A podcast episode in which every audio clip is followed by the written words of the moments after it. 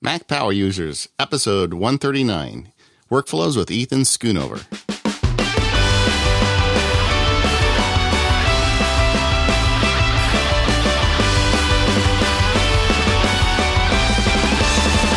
Hello, everybody. It's David Sparks. Along with me is Katie Floyd. Hey, Katie. Hey, David.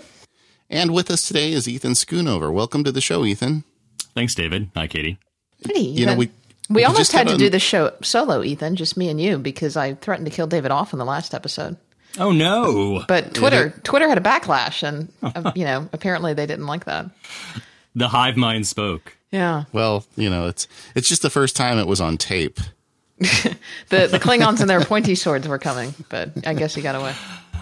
Next You know, time, Ethan, you may I- not be so lucky. Yeah, I have to admit, when I um when I when we got on Skype together a few minutes ago, it was the first time you and I have talked. But I looked in on my email log. We had first started emailing each other in 2008, and it's really a pleasure talking to you for the first time because you've been such a part of my life with the, the projects you've done in the past. And for those who don't know, Ethan uh, wrote Kinkless GTD, which was kind of the OmniFocus predecessor. It was a a set of I I guess it was Apple scripts, and you had a whole bunch of stuff that you were bolting on to Omni Outliner to turn it into a GTD task management system, and that made you kind of an internet superhero.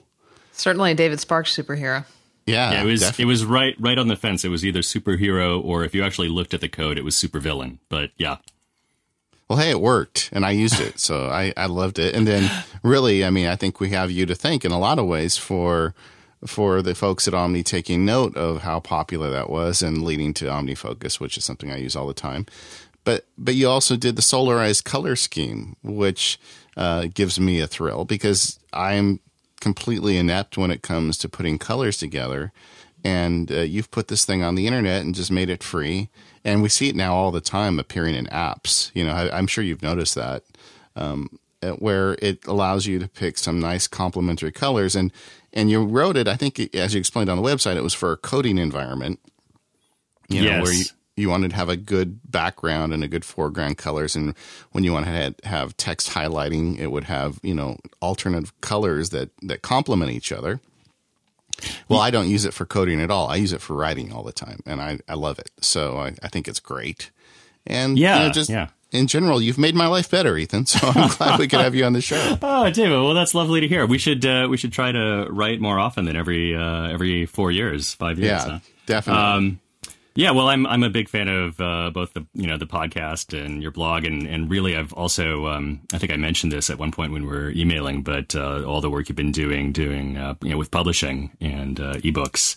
Um, you're sort of uh, you were a case study that I used last year when I was doing a lot of research on ebooks uh, in terms of kind of how to do it right and how to do it well. So it's a pleasure to speak to you.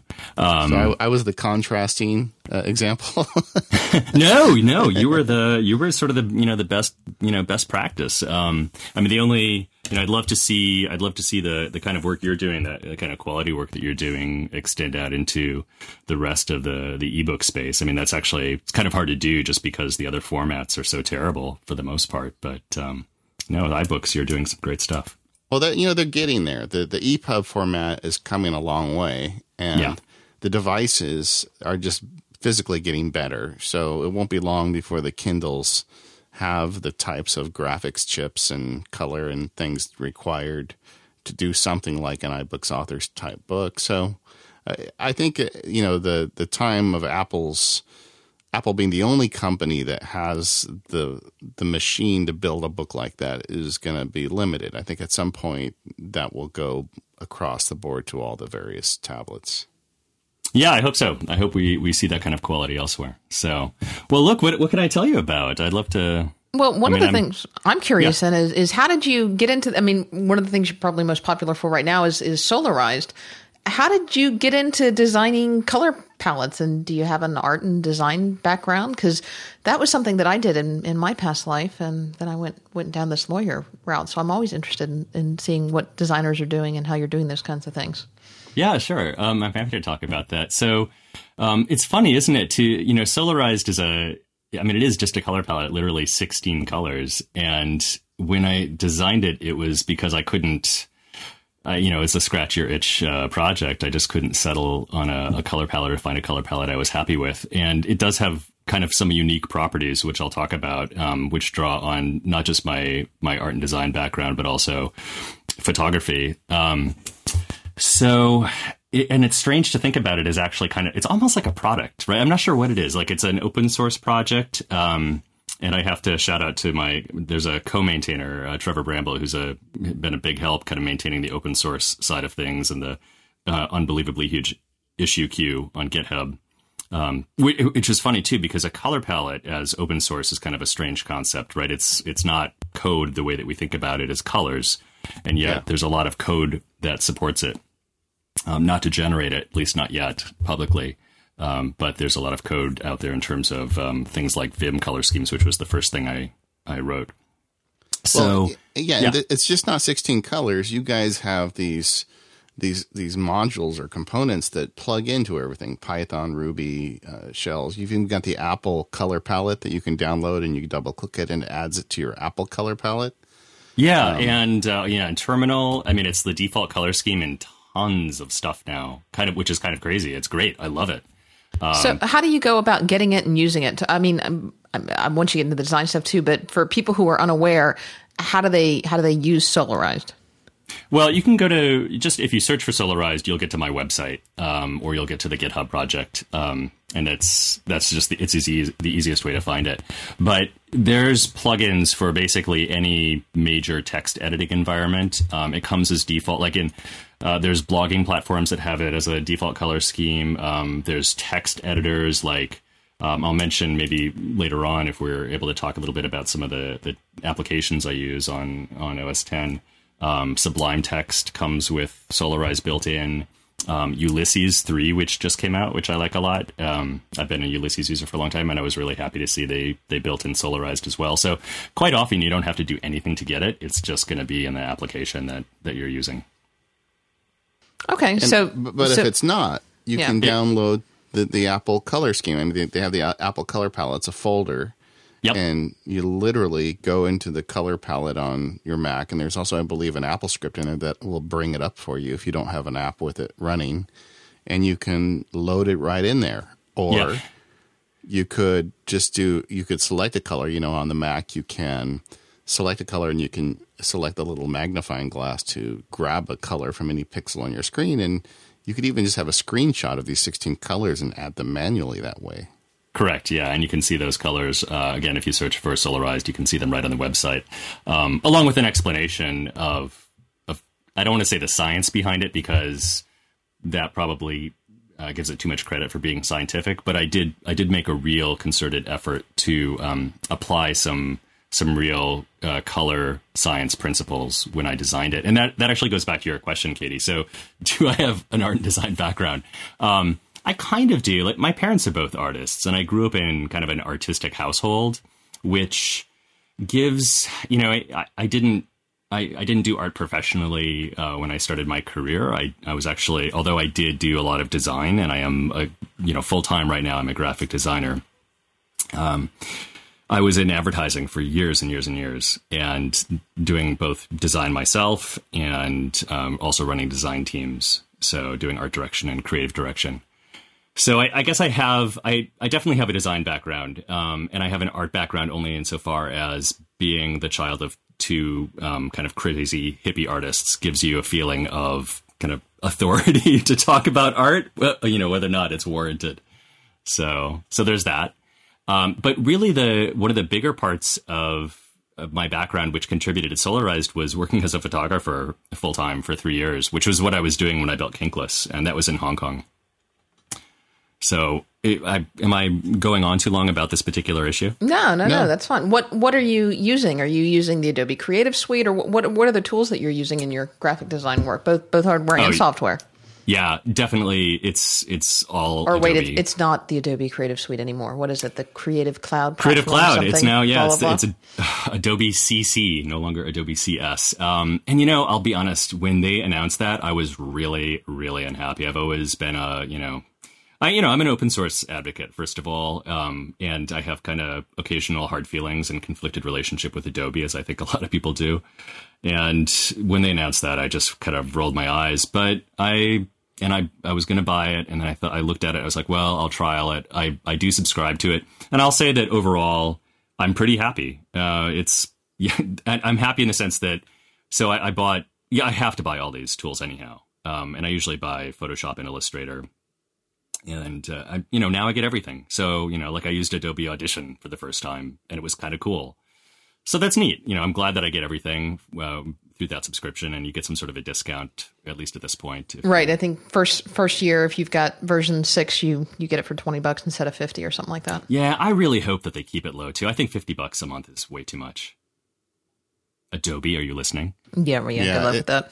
It does seem like a lot, uh, but you know, looking at the software business in general, I, I worry about you know this race to the bottom with pricing in a lot of ways. I mean, I, I see this in the in the iOS apps in particular, where they're so cheap and everybody gets so up in arms when they're five dollars that I yeah. wonder, you know, how can these developers make really great software when it doesn't seem like the the, the market really supports that.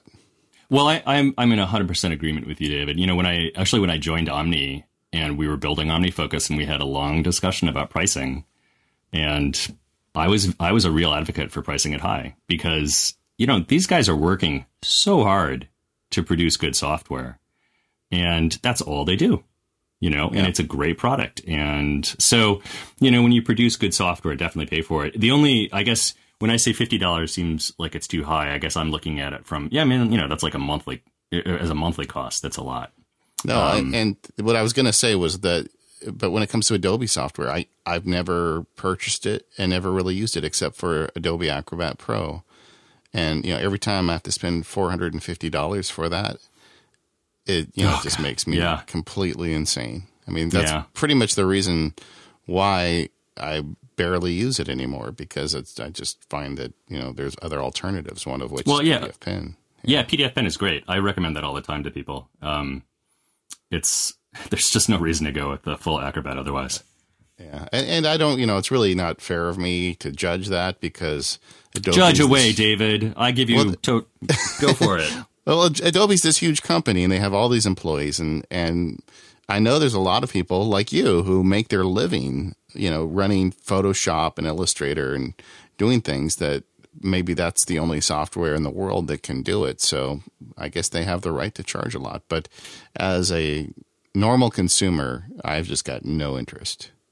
Yeah, no, I, I would definitely not. I would recommend, you know, I don't, I don't want to say that it's not great software, and it, it is in a lot of ways. It's gotten much better than it was previously. It's a lot more unified, but I just have to. And, you know, one of the things, one of the reasons I have to use it is it supports things like, you know, Pantone colors and, um, you know, good CMYK separations. I still do a lot of print.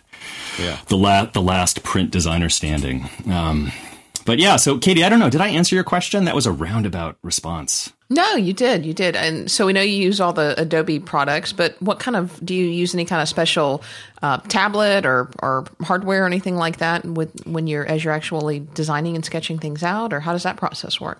Yeah. So, um, well, I guess there's a, a multi part answer there. So I, I definitely still do a lot of sketching on paper um, and a lot of sketching on whiteboards, and those are actually really important tools for me. Um, I have a whiteboard in my my home office, and I use a Wacom tablet. Uh, I don't use I don't use any sort of fancy, you know, hook up to an iPad or any other kind of tablet right now. Um, I keep my eye on that whole space, but the the precision of the the tablet input is very very critical to me. And at this point, of course, touchscreens still don't have the same with capacitive touchscreens just don't have the same uh, accuracy.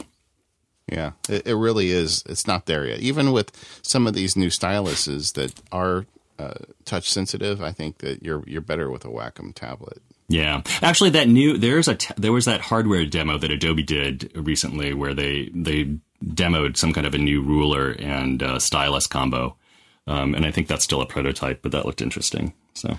Now I'm just looking at Wacom. I they, I see that they're pen-based tablets and stylus-based tablets, and I guess I wasn't aware that, that there was a difference. Or, or pen more for precision work, or do you use like the bamboo pen tablet, or No, I use an uh, Intuos Five.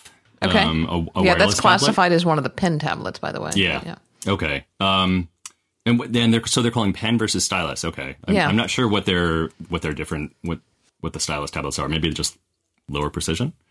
Um, Brack, I'm, I apologize if I'm doing your product line injustice. Uh, but the the Intuos Five is nice. I mean, it's kind of a pro level tablet, and it's wireless, so I can kind of lounge around, which I never do. I bought a wireless tablet, and I'm always like a foot away from my computer. Okay. And Now, then you're I, always worried about the battery dying, right? Yeah, there's that too. Seriously, and it does die, so I, I do hook it up. so I am a I am a total uh, tablet newbie. What do you? I mean, what what can you do? Obviously, I know you can draw and you can sketch on these, but what what can you do beyond that? Yeah, well, you know, I'm not really I'm not the the world's greatest like freehand sketcher, so I don't do a whole lot of that. I do most of my sketching on paper still. Um, I do have a, a colleague with a, a one of these Wacom Cintiqs. If I'm, I'm not sure if I'm pronouncing that correctly, but you know, one of those display combos that's both a, Yeah. a Wacom tablet and a display, and that's you- amazing. so you see the screen, you actually see the Adobe software, and you're drawing right on as if you're drawing on your screen. Yeah, it is super cool. Unfortunately, like no UI ever designed by anyone ever still today is appropriate for that kind of situation. So your hand's always obscuring something critical. Yeah, Um, I'm imagining uh, Adobe is probably least prepared for something like that. Yeah, still, unfortunately. I mean, Although tablet, those little targets. yeah, yeah, tablets are definitely changing that a lot. AutoCAD has some cool apps out there now that are really designed from the ground up for kind of you know having a hand in front of the UI all the time. But what I'm doing with it is actually the reason that I started using these tablets originally was uh, heavy, heavy photo retouching. Um, which is kind of how I got into photography in the first place when I was doing photography full time. But I was doing a lot of photo retouching, and um, just it's super useful to do the re- to do retouching. Yeah. Well, let's on that note, let's talk about photography. But maybe before we do, David, do you want to talk about our first sponsor? Why, yes, I do. I'd like to talk about our first sponsor, and that is appropriately Pixelmator. so, um, Pixelmator is one of the the premier photo management or or retouching applications. We're really happy to have them back. I guess I wouldn't say their management so much as their retouching and modification. And they've got a new version out, Pixelmator 2.2, which is a major update introducing more than 100 new features and improvements, including things like smart shapes. So now you can drop shapes right into your image. Uh, they've got a custom shape palette with dozens of readily available shapes that are easy to add as dragging and dropping. Um, they've also got the smart move tool that knows when you're working with an image or a shape and the layers, and it gives you the options you need at the same time. They've got a new paint selection tool that's simple and easy.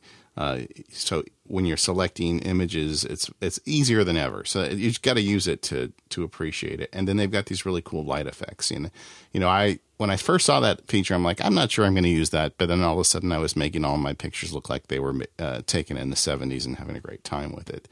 Um, you know, Pixelmator really is to me the solution for these kinds of problems that we were just talking about, and that's because I don't do it for a living. Uh, and it's got more tools than, frankly, I know how to use. They've got some great tutorials at their website, and the price is just fifteen dollars. So, um, it, when you put that in perspective of the Adobe suite, you know, if it's twenty dollars or fifty dollars a month, that's the price of buying the application is less than a one month subscription. And, and granted, you're not getting all the other things you get with Adobe, but for what Pixelmator does, it's perfect for most people. And it And does think- it does them really well too. I mean, I've looked at Pixelmator and thought, I wish Adobe software was that easy to use in certain cases. So Well, you know, and that's how I found into it because I, for years, I bought the Adobe Photoshop with I forget the name of it. It's the hundred dollar version, Elements. Yep. And they'd come out with a new one, and I'd get it, and a lot of it was inscrutable to me, and that's maybe just because I, I'm not that bright, but when Pixelmator came out, it really it just connected with me, and it, it uses like the graphics chips inside the Mac. I mean, it's built for the Mac, and it looks like it, and it acts like it. So I started using this app years ago, and and that's just my app. And and the people I'm talking to right now with this ad spot is I'd like you to look at this. If you if you are a user of iPhoto or Aperture, and you don't use any other applications to improve your photos because you think, well, I, I've got the basic photo adjustment tools in those applications. Well, Pixelmator is going to up your game. And even if you think that that's beyond you, if you just go watch a few tutorials, you're going to see very quickly that it's not. You're going to be totally okay with this, and it and it talks right to iPhoto and Aperture. You can send your photos out and send them back. Uh, they've got a free tutorial at the website pixelmator.com, or you can just go buy it in the App Store. It's fifteen bucks, so you really can't go wrong. Uh, if you do get it though, I really want you to go to the to the tutorial site I'm going to put it in the show notes, and it's uh, pixelmator.com slash tutorials, I believe. And if you just watch a few of those, you're going to become a pro at this in no time at all, and your pictures are going to get better. So uh, thanks, Pixelmator, for coming back and supporting the Mac Power users, and everybody go check them out. If you do get it, go and let them know you heard about it from us. That always helps. Excellent. So let's talk about photography a little bit, because I know we mentioned in our pre-call that you were a big photo buff and this is an area that I'm kind of starting a little bit to get more back into. And I know David recently bought a new camera. I mean, my interest in this is I, w- I was always a photography buff. In, in high school, I took photography classes, and my high school was kind of the last high school that had a, a dark room. Oh, and a dark room. A dark room. I know, I know how to develop photos in a dark you can, room. You can still smell those chemicals. I love the smell of that chemical. Is Yeah. that bad? That's the first sign of addiction, Katie, but I- we'll, we'll get I- you help. Oh, I loved the smell of a dark room. I just like the term fixer. I just think that's great. Give it to the fixer. and then you put it in the stop bath. Um, but anyway, so I, and and my thing is, I'm asking everybody for camera advice because I'm getting ready to go on this trip to Alaska and um, mm, about a month and a half now, and so I'm looking. You know, maybe I don't, maybe I don't want to get a big DSLR because I don't use it that much, but I want to get a nice camera that is going to take some decent pictures, something greater than an iPhone for this, you know, kind of once in a lifetime trip that I can carry around with me. Um, so, uh, what are what are you shooting with, and and how did you get there? And tell me about your your photography setup. Sure, sure. Well, um, I guess there's a, a couple. There's a couple parts to that answer. Um, right now, so I, I was a Canon shooter, and I still am. I have a ton of Canon gear. All right, we're Um, done. Thank you very much. Goodbye. Um, No, just, I was a Nikon person back in high school, so I I, I could be persuaded to go to Canon. no, now. no. I've got I've got an original Nikon F right next to me here. Um, Okay. Like an old film Nikon F. So F, Well, just that's an F. that's all I shot was Nikon original SLR um, film cameras. So I, I don't haven't don't have any allegiance in the digital realm. Well, you know, it's interesting. So um, this this original Nikon F, this was the this was my father's camera, and I coveted it for years and years and years. Um, strangely, he, this was not, he did not let me learn on this camera, which was a wise move. Um, but uh, but he he gave it to me some years ago, and I just recently took the lens from this Nikon F, and I've been using it on the camera which I just bought, which is a Fujifilm X Pro One, which is a mirrorless camera. So it's a little, it's a kind of a marriage of you know of this old the um, old technology and family history, and then this new mirrorless system.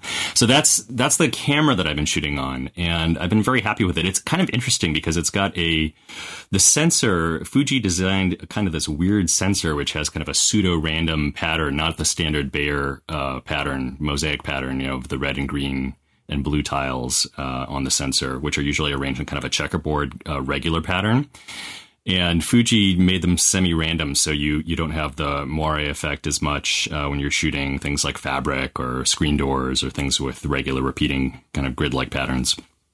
And it's great. I mean, it's really uh, beautiful image quality, really slow to focus. But if you're kind of a you know uh, a Leica user and you're familiar with doing kind of very slow, gradual rangefinder photography, then it's a lot of fun.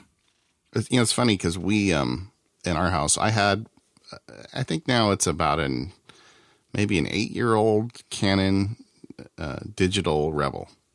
So it wasn't like when they were brand new, but it, it wasn't, it was pretty long in the tooth at the same time. But it's a great camera. And I had the, what I call the Nifty 50. The, it was 50 millimeter 1.4. The, that's the that was the plastic body. I think I had one of those too, right?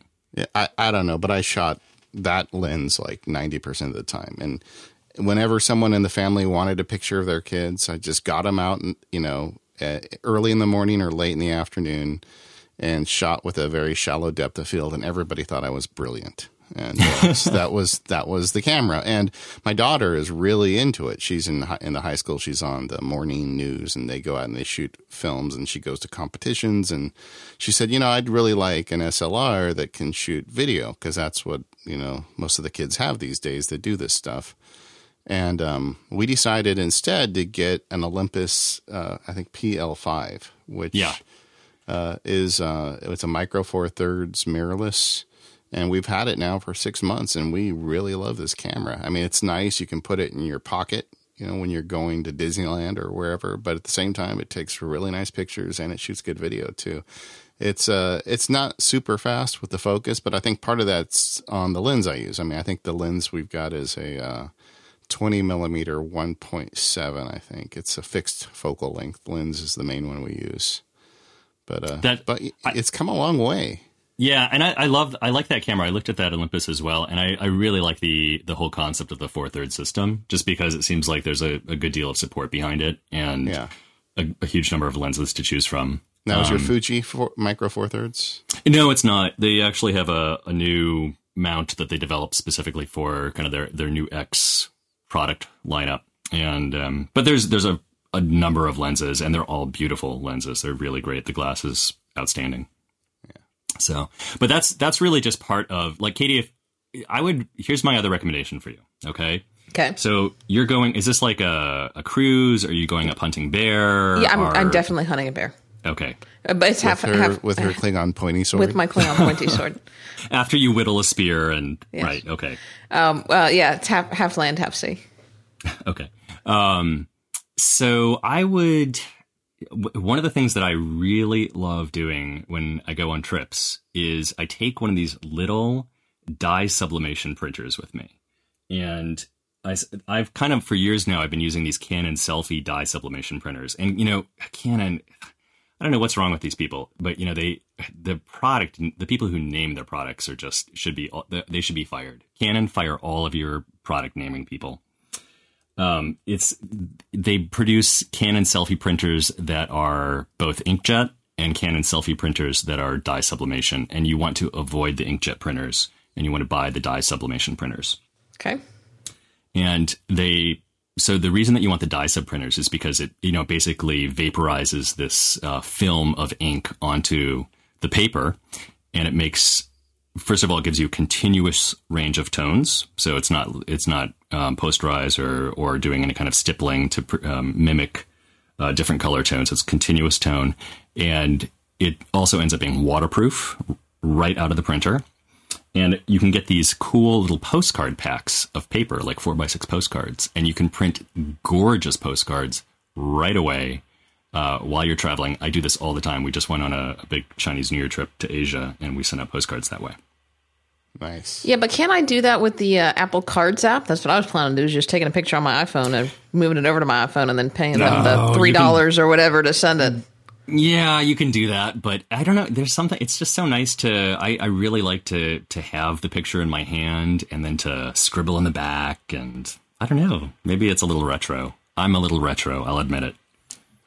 I'll tell you one thing: when we travel with the kids, it's really nice having the iPad there, and whether you use the the little connector through USB or iCloud or whatever. Uh, in the evenings, we'll look at it on the big iPad screen. We'll flip through all the pictures from the, the last day or two, and we have a really good time doing that on our trip. That's kind of become a, a Sparks tradition, and uh, I guess we're all just really self-absorbed, but it's a lot of fun, you know, going through those pictures. And at Yeah, the same no, I- time, I'm deleting the bad ones as I go through. So when I get home, I've got you know kind of a good master list of pictures. Yeah, I think it helps cement sort of the, the memory too. I mean, you get a chance to look at it again and think, oh, that was, you know, that was an, and I, it's amazing, you know, just even on one trip, um, a couple of days after, you know, a particular event, I'll go back and look and I've already kind of forgotten, like, oh yeah, we did that. Oh, we climbed that little hill. That was right. Um, so no, it, it does bring, I think it helps to cement the memory for the children, especially. Um, Now, when you um, how, how do you manage these? Like, if you're taking these photos on vacation or or whatever, how do you manage them getting back? Do you do you always travel with a laptop? Because that was kind of my goal is not to take the laptop with me. Yeah, no, it's always my goal too. Um, I don't know that I'm still there. I, I usually, well, first of all, I pretty much always do have a laptop with me um, for just for business, if nothing else. I, I almost always have to carry something, but my goal is to not have, yeah, you know, I'd like to be able to be out in the field and to shoot without anything, um, just to have a bunch of SD cards, and I do that. Um, I'm kind of changing the way that I'm managing that, and actually, one of the bigger problems for me is not just how do I shoot I'm in the field, but you know, my My wife has a phone. I have a phone. We have a camera. My daughter has a camera now. And we have all these cameras and they're all producing photos. And for a long time, it was kind of a nightmare for me because I, I'm sort of the family photo guy, obviously. obviously, And all these photos were just on different computers in the house and they weren't getting synchronized up properly. And so what I finally ended up doing is I stuck this Eye-Fi card into my camera, which I love. I, th- I don't know, are you guys familiar with that card? Yeah, you know, and it's funny thing because I've had mixed feelings. I have an Eye-Fi card, and I have trouble uh, getting it to consistently work. Yeah, I've had one or two instances where I I had to wake it up. Um, there was a while where it was rock solid, and so I've only had one or two times where it didn't work for me. But I can I can see that there's that possibility. I definitely there was one time in particular where I thought it had died, and it, you know. Yeah. Well, talk about what the Eye-Fi card does because some people may not know. So it, it's basically an SD card. I mean, it's like magic to look at it. Really, it's amazing they got it to be this small. But it's like a it's a Wi-Fi adapter inside of an SD card. And an SD card, if people aren't familiar with it, it's not the CF, the compact flash card. It's it's the small guy, you know, postage stamp size, and that fits inside your camera. And then uh, when you're taking a picture, it, it has a little bit of memory in there, and you can get different sizes, and so it'll save the picture onto the Eye-Fi card. And then when you're on your network, or it can also tether. I think it can tether with um, like your iPad and your iPhone. Yeah, well. it can. It can create its own network. Yeah. Right, and so then it'll upload all those photos wirelessly, and so you sort of have the illusion of kind of infinite storage inside of your camera. And when it works, it works beautifully. Yeah, it's pretty cool when you yeah. get your iPad on the table and you're taking pictures in the other room and they're just showing up. Yeah, yeah. And so I, I do that. Um, and of course, a lot of cameras, a lot of the big DSLRs now have Wi Fi built in. And even some of the mirrorless uh, cameras. I think Sony has one that has, uh, has Wi Fi built in. I'm not sure about for Fuji. that. I have a tip for there's an app that I got um, that was uh, Jeff Carlson recommended called Shutter Snitch. And mm-hmm. it works better than the Eye-Fi app on the iPad. Hmm. Oh, cool. I'm okay. going to check that out. Yeah. So my other my other thing now is I'm using Dropbox to synchronize doing the Dropbox upload, and then my so my wife, you know, her phone will synchronize to her Dropbox, and then my trick with that is you can go into so I, I snuck into her Dropbox account and then I shared that folder over to myself. Yeah, smart. And so, and I, of course, the same thing happens from my phone. And so then those two folders end up synchronized over to my Mac and then from there, Hazel, which is a super utility. I, am assuming you guys probably know it. I, I know. What is this Hazel thing you speak of? David, do you know what We actually have to take a drink now. Yes, so. we have a little Is this bingo? Did I make bingo? You did. did. This is a little, okay. this little game we have. what are the other magic words? Okay, we'll come to those. Um, so yeah, so I use Hazel, and then it it uh, dumps all the photos into like an import folder for me, and I can, I can do some clever renaming. And boy, has that been a lifesaver! All right, so wife's iPad uploads to Dropbox folder, which shares to you, and then Hazel grabs it and puts it into a folder that you then process. Yeah, so her Dropbox is not filling up with photos. And then it yeah. all comes over to me because, frankly, nothing happens with the photos in our family unless I, I do something with them. Right. That, that's really clever. But yeah. but at least you're getting them. Uh, she's taking them, but you're getting them. Yes. And then she's not being burdened with the. I mean, I guess every time it syncs up, then it's coming out of her storage space, isn't it? Being every time Hazel pulls them out, she's freeing back up storage space in her Dropbox. Yeah, exactly. Got it. And then what do you do? Like my wife takes some pictures that are family related, and then she'll like take a picture of curtains because she likes the colors in them and she wants to use them on something she's making. You know, you so just got a deal. Do you do you, uh, do you have a plan for stuff like that? I guess um, she just she just deals with that on her end. Yeah, no. When, when you're doing the take... Dropbox upload, is she she's not deleting the pictures from her camera roll? Is she? No, she's not. They're just it's okay. just everything. Everything comes in. Um, yeah. No, I'm actually I don't have the curtains pro- problem yet. I actually look forward to the curtains problem. I'm just trying to get photos of me with my children that's yeah. my big goal for for 2013 because I have no proof that I'm actually their father, photographic proof yet. Um, I've been like no photos in our family. Yeah, because you're the one always shooting. Yeah, I'm always behind the camera. Well, it, uh, it is. You know, Apple really hasn't solved this problem, and I, I'd like to see them do that at some point because they've they've set up an ecosystem Is it ecosystem or ecosystem? I always thought it was ecosystem, but whatever. It's kind of like GIF and GIF. uh, don't I, th- I think Yeah. I think properly. I mean, the Greek would be would be echo. Huh? I just remember Ecco the dolphin, so I'm going to stick with Echo. It's Jeff, by the way. Okay. I stand by that. All right. We can fight later. So it's like the peanut butter. it is well, it's general in image format, right? Ge- Yeah. All right. I don't even know what we're talking about anymore. I don't know why everybody's we were so talking about upset over ecosystems. that. Yeah. Okay. So anyway, so Apple has this ecosystem that says you're going to be able to assign an iCloud account to everyone in your household, and we're happily going to sell you Wait, lots that's a drinking. little- That's a drinking word too, right? iCloud. Tell me it is. no. uh, it, it should be. It makes it makes me want to drink. we just added it. Okay.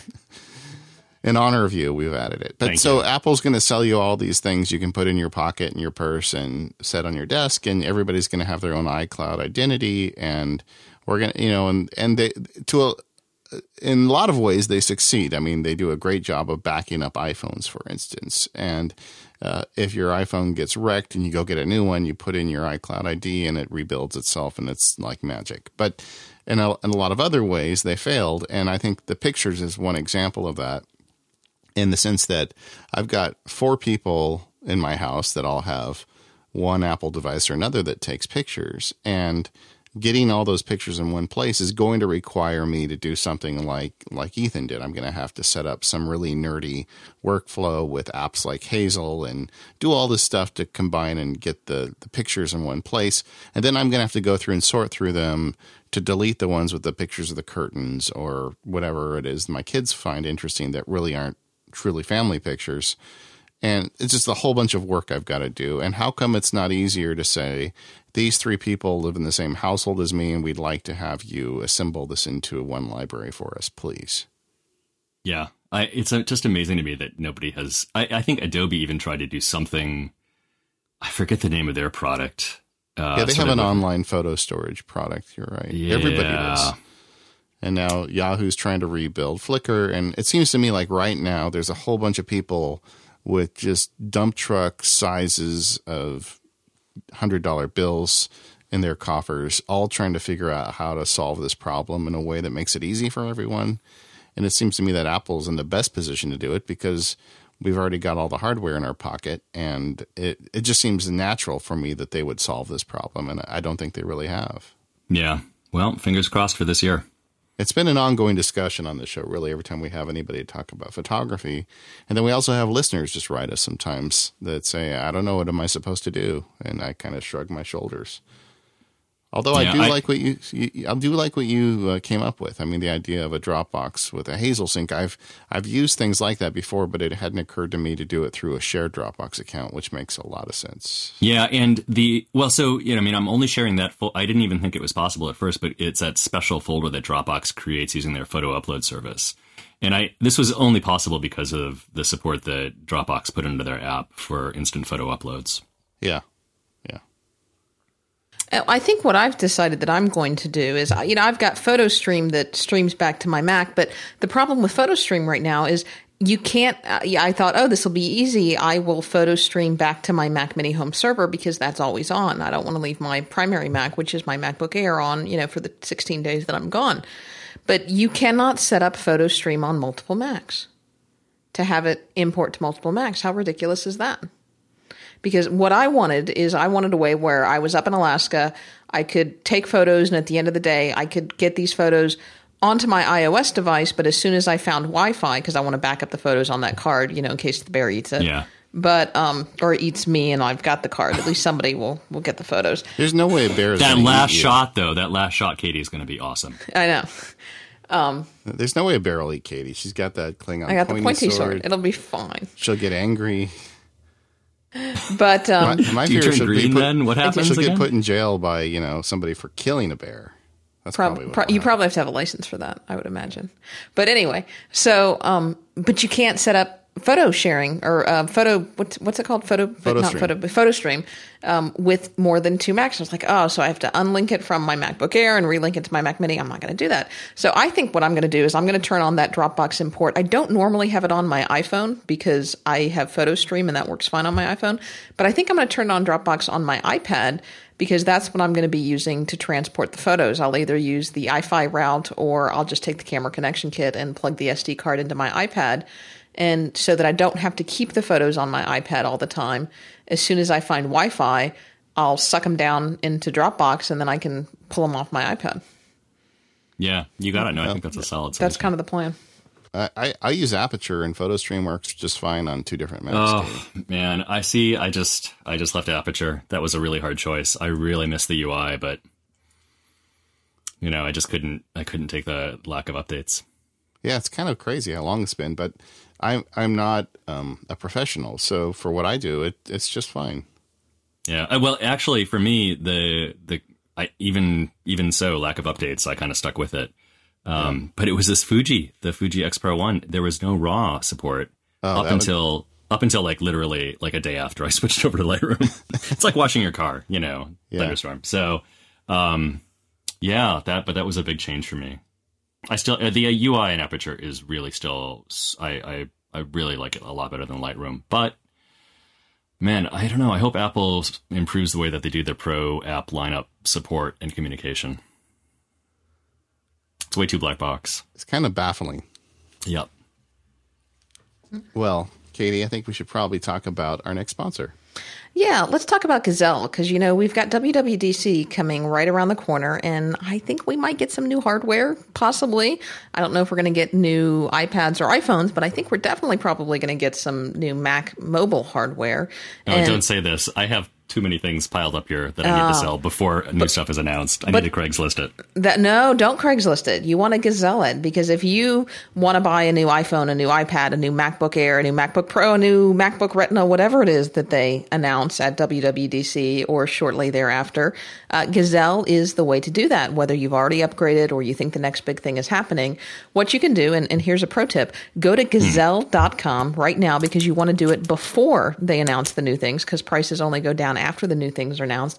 And tell them what you got. Tell them I've got a uh, MacBook Air third generation. This is the processor speed. This is the hard drive. Or tell them you've got an iPhone 4S. This is the carrier.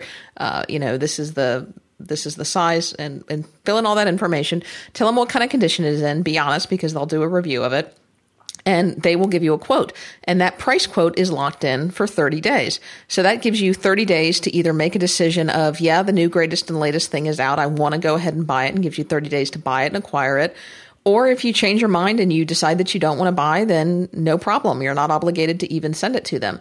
And if you have broken iPhones or broken iPads that may be sitting in a drawer and they've got a cracked screen, but you didn't want to do anything with them, they will even buy that. Obviously, the quote's going to be a little lower because they've got to get it fixed, but they will take that. So um, go to Gazelle. You can see what you've got. You can plug it in. They will lock that offer in for 30 days, and then they will pay you via PayPal. If you get an Amazon gift card, which for me is practically like cash because I the P, you know, the secretary comes into my office every day with an Amazon box. They'll give you an extra five percent. Um, or they can send you a check, check, PayPal, Amazon gift card, whatever you want to do. They'll send you your money, um, and it just works. So as long as you send them what you said you were going to send them in the condition you said, um, they'll send you what they said they were. If it gets to them and for some reason they disagree, sometimes they say it's worth more, sometimes they say it's worth less. They'll shoot you an email and let you know, and then you can decide whether to cancel the transaction, and they'll send you the stuff back or or not. And they send you the coolest little boxes. Gazelle has really crazy boxes that you just slip your stuff in. Um, and it's awesome. So my suggestion, my tip is go to gazelle.com now before WWDC keynote, lock in your offer on whatever you're thinking about buying. Then you can decide after the keynote and uh, if you actually want to get rid of your stuff, get the highest quote possible. Uh, make sure you told them that we sent you at the checkout screen. So uh, that they How know do I that how do I tell them? Do I just speak to my computer? you do speak to your computer and it will listen to you. But there's a little drop down menu that says, Where did you hear from us? Okay. And it That will, is brilliant. and it will I am, say- I have like five years worth of gear that's you know- piled up. Yeah. You can uh, just put it all in a box, and even you can send them stuff that you don't have quotes on, and they'll still. Well, it has to be something that they support, though, which is mainly Apple stuff. Yeah, I mean it's it's better to get a quote for it, but you can put multiple things in a box. You can Oh, say no. I've got this, Yeah. this, this, this, and this, and they'll ship you a big enough box, and you can send it all off. I mean, one of the things is everybody's talking about how MacBook Airs are out of stock everywhere. So we're going to assume that we're going to get some new MacBook Airs either at WWDC or even maybe before with that new chip that Intel just released. And maybe you want to sell your old MacBook Air. I was just looking at 13 inch MacBook Air can get you 681 bucks. Uh, so you could send that in. That's a long way towards purchasing a new one. So there's a That lot of awesome. You know, it's a great way to get rid of these things. You, we let them sit in the drawer. I, I know I used to do that too. And then I, I looked at all this old technology. I had Palm Pilots and things like that. And then as soon as I got hooked up with the Gazelle, I just started selling everything. I mean, I I don't keep anything anymore because uh, you know it. I don't get enough joy out of seeing it in a drawer. I'd rather have the cash. Go.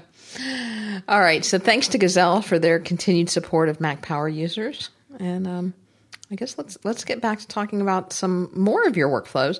And one of the things that I didn't know that you did, we've talked about photography, we talked about graphic design, we've talked about all of your creative stuff, um, but you also do a lot of research and writing. Yeah, Kind of a so jack of all trades. implied master of none. I didn't say that far. Welcome to the club, brother. Welcome to the club. yeah, yeah. It's or you can use the term Renaissance, right? That's that's okay. Renaissance person. Um, so yeah, I do a lot of research. Um, and I do so. I mean, that's kind of of two varieties. Uh, obviously, like we all do uh, online research, but I, you know, I just read so many print books still, and I take tons of notes in the print books. Um, uh, do you, I, anybody else? I know. I mean, I know. I realize I'm talking to an you know an ebook mogul. Um, Yeah, right. mogul's the official term, right? So, Uh, okay. but you know, I, I still like print a whole lot. I miss being able to scribble in books, and uh, so I, you know, one of the my one of my workflows really involves um, transcribing not just those notes, but also uh, quotes and passages from books. So I guess that's sort of the first step for me in the workflow is how how I get that stuff in. And I used to do a lot of just typing. Um, but now I, I've actually switched over to doing things like scanning, um, not just, so I, I do, you know, I, I think we all have like paperless scanners, obviously. Um, if you don't, then there's a great book about how to go paperless Yeah, um, and that. that everybody should read. And, in fact, I mean, that's one of the things that swayed me over to, to using Evernote full time to kind of do paperless office stuff. But for books and things that can't really go through my scanner, I have one of those sheet fed scanners. Um, I'm using a C Pen pen scanner, which I swear nobody knows about. Nobody uses these things, partially because they're, they have a terrible website and they don't really make a big deal that there's Mac support. But it's this cute little um, kind of wedge. You know, it looks like those wedge shaped highlighter pens. Do you know what I'm talking about? Yeah, does that have like a little wheel on the inside of it? Um, you know, it's not really a wheel. I know, I know what you're thinking of, um, and I feel like there might have been a version that had a wheel, but the version that I have, I, I don't even have the current one. I have like version 2.0. Uh, it's just got a little kind of pressure switch on the the end of where like the highlighter um, nib would be, and as you as you press it onto the page, it kind of shines a little white LED onto the page and it scans in the text and it does a brilliant job. It's really accurate. You don't have to be too fussy about it. Um, and it gets it right the first time almost every time. So yeah, that's that's really a key part of my my research workflow because you know if I don't if I don't put it into some sort of note storage system, it's just gone. Ethan, what type of research are you doing? Oh, you know, it's um, it's pretty varied. I, I do I do a lot of reading, um, graphic design stuff, uh, history. Um, I'm still studying. You know, I'm studying Greek still. Um, although I'm not scanning that stuff in so much. Uh, what else? I would You be really impressed if you were scanning in Greek. Well, you know, it doesn't. I tried it. Um, it's not too bad, but it's not. It, just because of all the little um, the diacritic, the symbols above the the letters, it's just not so accurate with those. But with English text, it's great. When I was Um, in school, once I had a professor who, you know, how they have the back in my day, they wrote the question, the exam questions, essay questions on the chalkboard, on the Yeah. chalkboard, and then they'd pull like a map down in front of it or something, and then you'd walk in and you'd sit there with your blue book, and they'd let the map go up, and he had three questions, and they were all written in Latin, and we all just uh, literally pooped right there. I know I did, and then and then he just started laughing, and then he wrote them in English. That's that's so evil. But you know that that reminds me, I had forgotten about that with the map pulling down. Um, because um, we did that in class too. But that reminds me of that Evernote app on the iPad. Do you know what I'm talking about? Where you flip Yeah. up the little. Oh, um, yeah. It's not hello. It's um. I know what you're. It's like the study aid. I, I don't use it, but yeah. No, I don't either. I mean, and I think it was just sort of a concept piece from them. But that's actually one of my favorite little things that came out for the iPad, where where they Peek? looked at it. Evernote Peek. Yeah, that's right. That's right. I- You know, I, again, like not something that I make use of, but I love that they were thinking about sort of the physical device in that way. Yeah. So, so yeah, um, that's a big that kind of scanning. So when you're running this thing. pin scanner, you're catching one line at a time. Yeah, and it just dumps it. It acts like a keyboard. So that's the really brilliant thing. I mean, there's there's not much in terms of like special software. There's like a driver and an input uh, method, and then that's it. And so it goes into whatever I'm working in. Um, which is late, lately I'm doing a lot with Evernote. Actually, um, more and more just using Evernote. I used to be a big DEVONthink user. we So- we and keep threatening to do a show on DEVONthink, but Oh man. I, I love, you know, even if I don't use it, I will always have a soft spot in my heart for DEVONthink. It's just an amazing, crazy, huge, insane piece of software. And it, you can be so productive with it. But, you know, I'm a little too cross platform right now and it just wasn't, it just didn't work for me. But Evernote's there. yeah, and, uh, you know it's funny where Evernote isn't quite up to snuff with some of these traditional research apps. You you give it a lot of of passes just because the data is everywhere. It's just Yeah. so great to open your phone in a restaurant and have access to that scan you did with your you know light pen. Yeah, that was, I mean, the big realization for me last year was just that ubiquity trumps everything else. So briefly, because I know we could do a whole show on Evernote. In fact, I think we have. Um, how do you how do you have your Evernote set up? I mean, what what's kind of your notebook structure and all? Oh, oh, Katie, that's that's like a six million dollar question for me, and that's something that changes like every every two months. I go through this major like hierarchy uh, change. I I actually have I'm uh, somewhat obsessive about hierarchy. I have a master hierarchy that I apply to everything in my life, and this sounds this makes me sound crazy, but I swear I'm not crazy.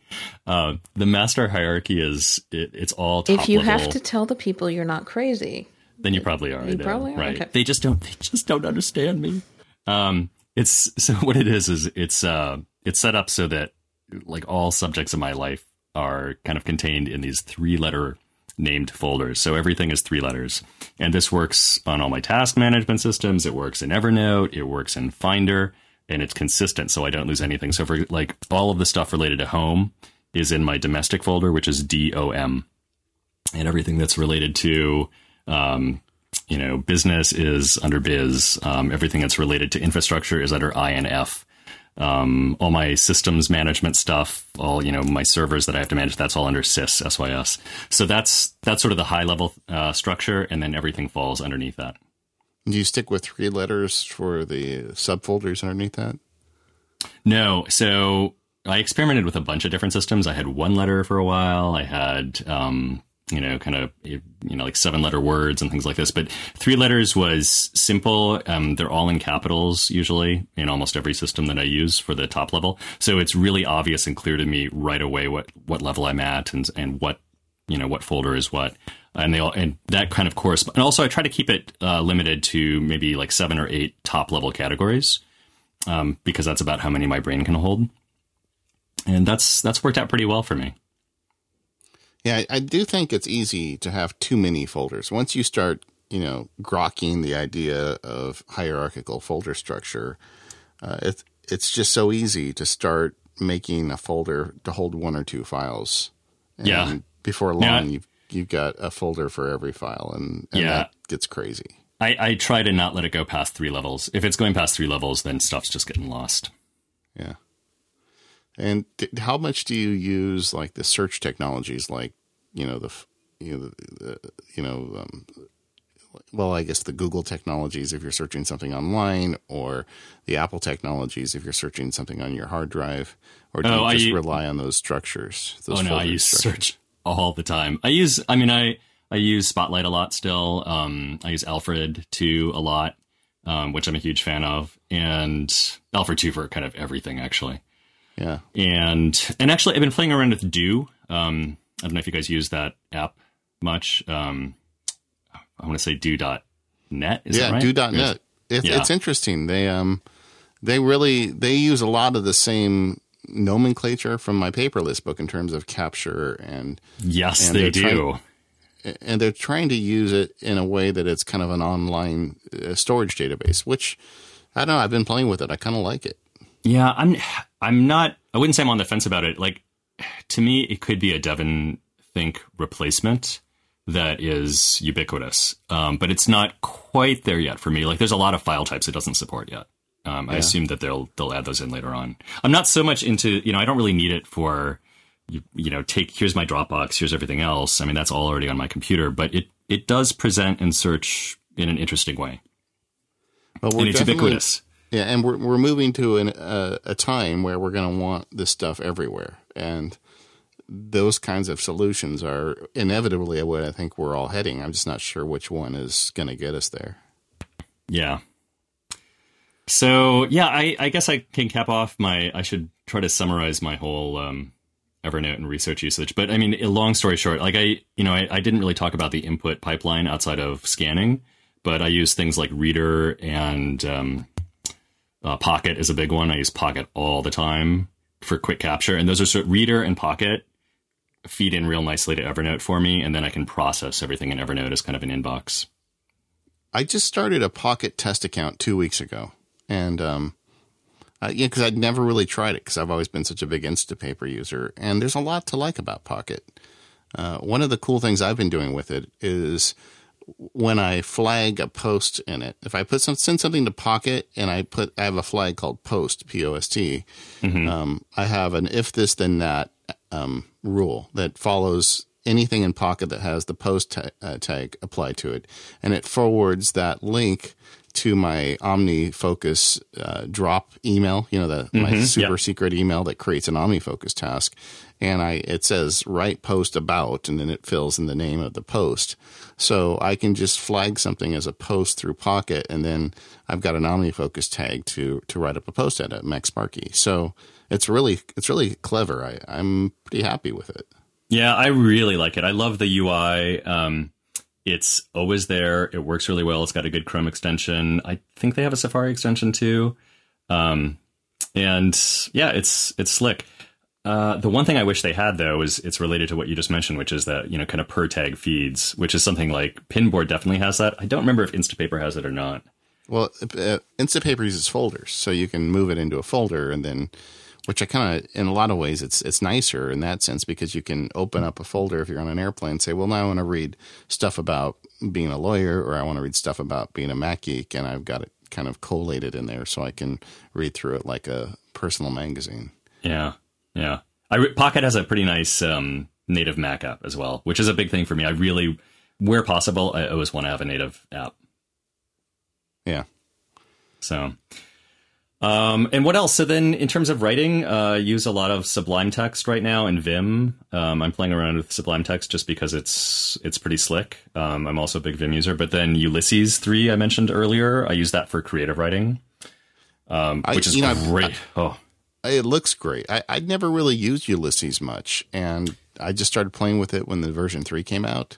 I have to admit, I'm still I just love Scrivener so much. It just and maybe it's because I've been using it so long; it's second nature to me. yeah. Um, Ulysses doesn't quite have the same degree of kind of fiddliness where I can set the the switches and dials, but it's it's just gorgeous. It looks No, so Scri- nice. Scrivener is a power app for sure, and I really there's a lot about. I own Scrivener as well, um, like all of us, right? I own a ridiculous number of apps, but like it's not my core creative writing app simply because I do so much in plain text.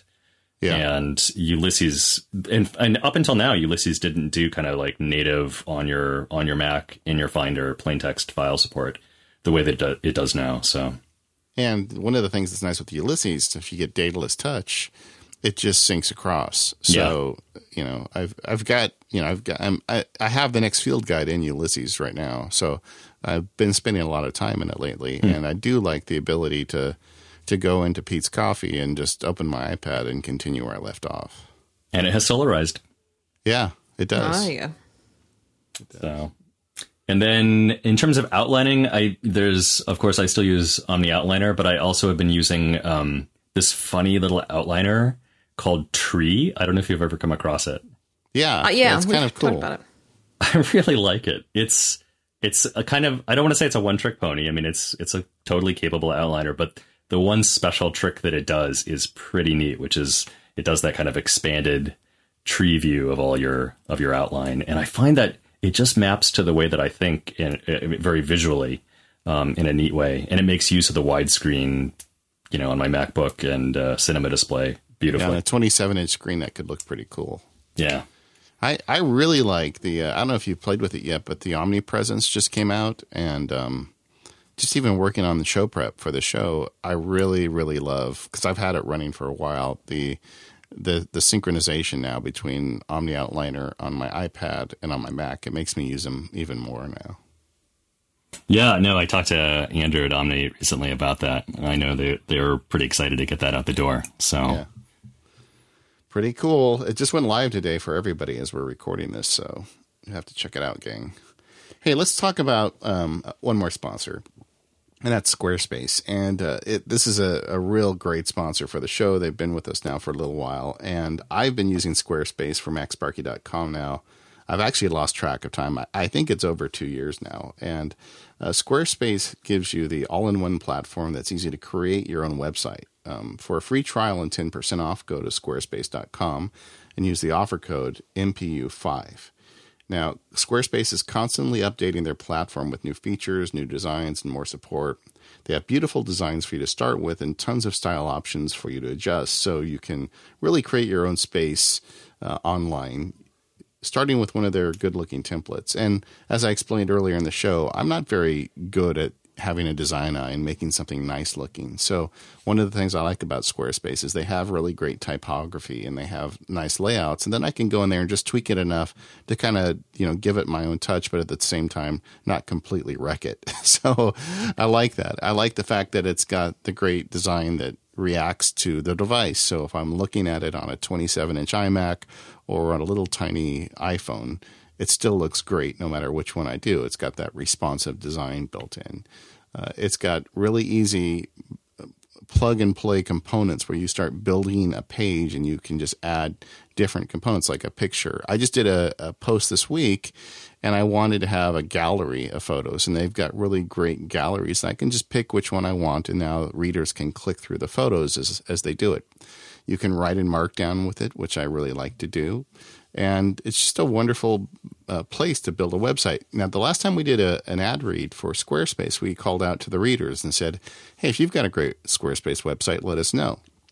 Well, the first thing I learned was we have a lot of listeners that have really great Squarespace sites. So we got a lot of great ones. I was just going to pick one of them, and there, there, were quite a few. But the one I, I picked uh, to, to feature today is one called Curve Writing, and it's found at curvewriting.com. And um, Chris, who is behind it, is a PhD student in, I believe it was New Jersey, if memory serves, at Rutgers, I think. And uh, so he's got this great website. He talks about writing and productivity and some other great things.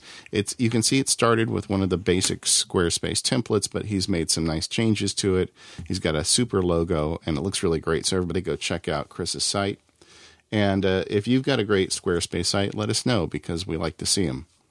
You know, the thing that I, I like about this is that Chris's site, Curve Writing, is the same template as my site, katiefloyd.me.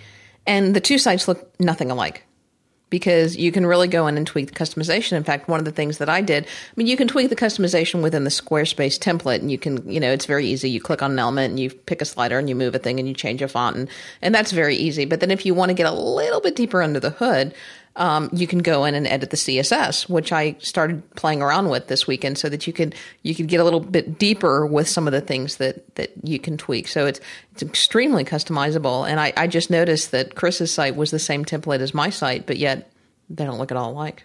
It's great. Yeah, you know, I used I, will be honest, I used to be a real skeptic of these kind of turnkey website solutions, but I just recently uh, needed to help somebody set up a site, and you know we were kind of going over their needs, and they talked. We were talking about WordPress, and they they they knew WordPress, and I thought, you know, I don't want them to deal with anything like there's just like there'd been a big security problem with WordPress, and so I actually went to Squarespace and I I opened up you know the the whole admin panel. I set up an account for them, And I was blown away. I was honestly and sincerely impressed with the capabilities. It's kind of amazing. I mean that like they and they have integrations with like analytics and a huge number of tools that you can use in their admin panel, but it's it's really nicely laid out and the design the new responsive designs are really slick. And and the nice thing is you're not going to be hearing from that friend in a few months when they need help. Oh, they're, you they're going to figure it. it out. That was exact. That was top of my mind. Like I did not want to be maintaining this project for them. Yeah. I mean, there's businesses that run my my law firm is getting ready to uh, release a redesign of our website, and we were talking to people. How much is it? You know, we're looking. It's pretty expensive to get someone to come in and build a website.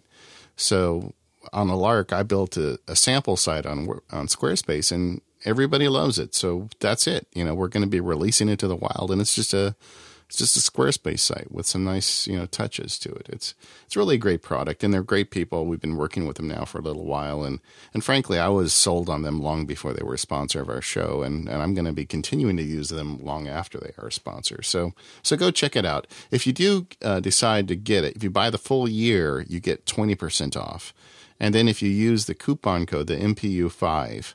Uh, not only does that make us look brilliant, it also gets you an additional 10%. So that's what they call in the business a win win. So make sure you do that as well.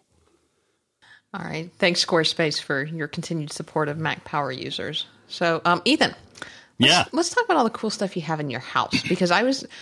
I am struggling right now with I want to do something more with my home audio setup and I've been thinking about I was having this conversation with somebody at my house this weekend about like putting in maybe some security cameras since I'm going to be gone for a little while this this summer and and that kind of stuff and and you were mentioning that you've kind of, you know, bolted together this home audio and security system. So tell me about those projects.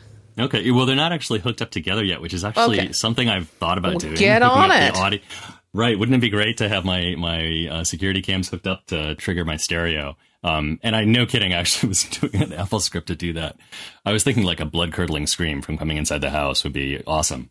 Um, Yeah. While we're away on But it's- vacation. It's, getting there because all this stuff is going on. If this, then that. You can put a sensor in your house and then you can Yeah. tie that into something and then you could send an email to trigger an Apple script. I mean, it, this automation stuff is, I feel like we're on the cusp of something where at least the geeks can just go completely nuts. Yeah, well, no, uh, that's and I do like already do tons of AppleScript of my stereo and the home security system. So these again, like See, these I are never really would have thought of Apple scripting my stereo.